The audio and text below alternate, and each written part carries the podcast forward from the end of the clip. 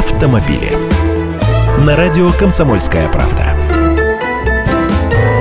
Здравствуйте! С начала будущего года детские кресла станут обязательными и на задних сиденьях. Косавтоинспекция подготовила поправки в правила дорожного движения. Сейчас детские удерживающие устройства – это не только кресла, но и люльки, адаптеры, бустеры.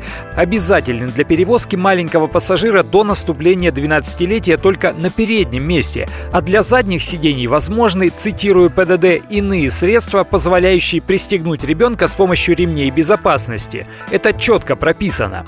В этом и проблема, потому что многие просто-напросто кладут на сиденье подушку или свернутое в несколько раз одеяло, чтобы ребенок сидел повыше, и это уже не будет нарушением. Но при аварии проку от такой защиты немного, потому что ребенок выскальзывает из-под ремня безопасности. Вот и предложили гаишники требовать гостовские удерживающие устройства, соответствующие весу и росту, и на задних креслах, но только для самых маленьких, до семи лет, иначе штраф три тысячи рублей.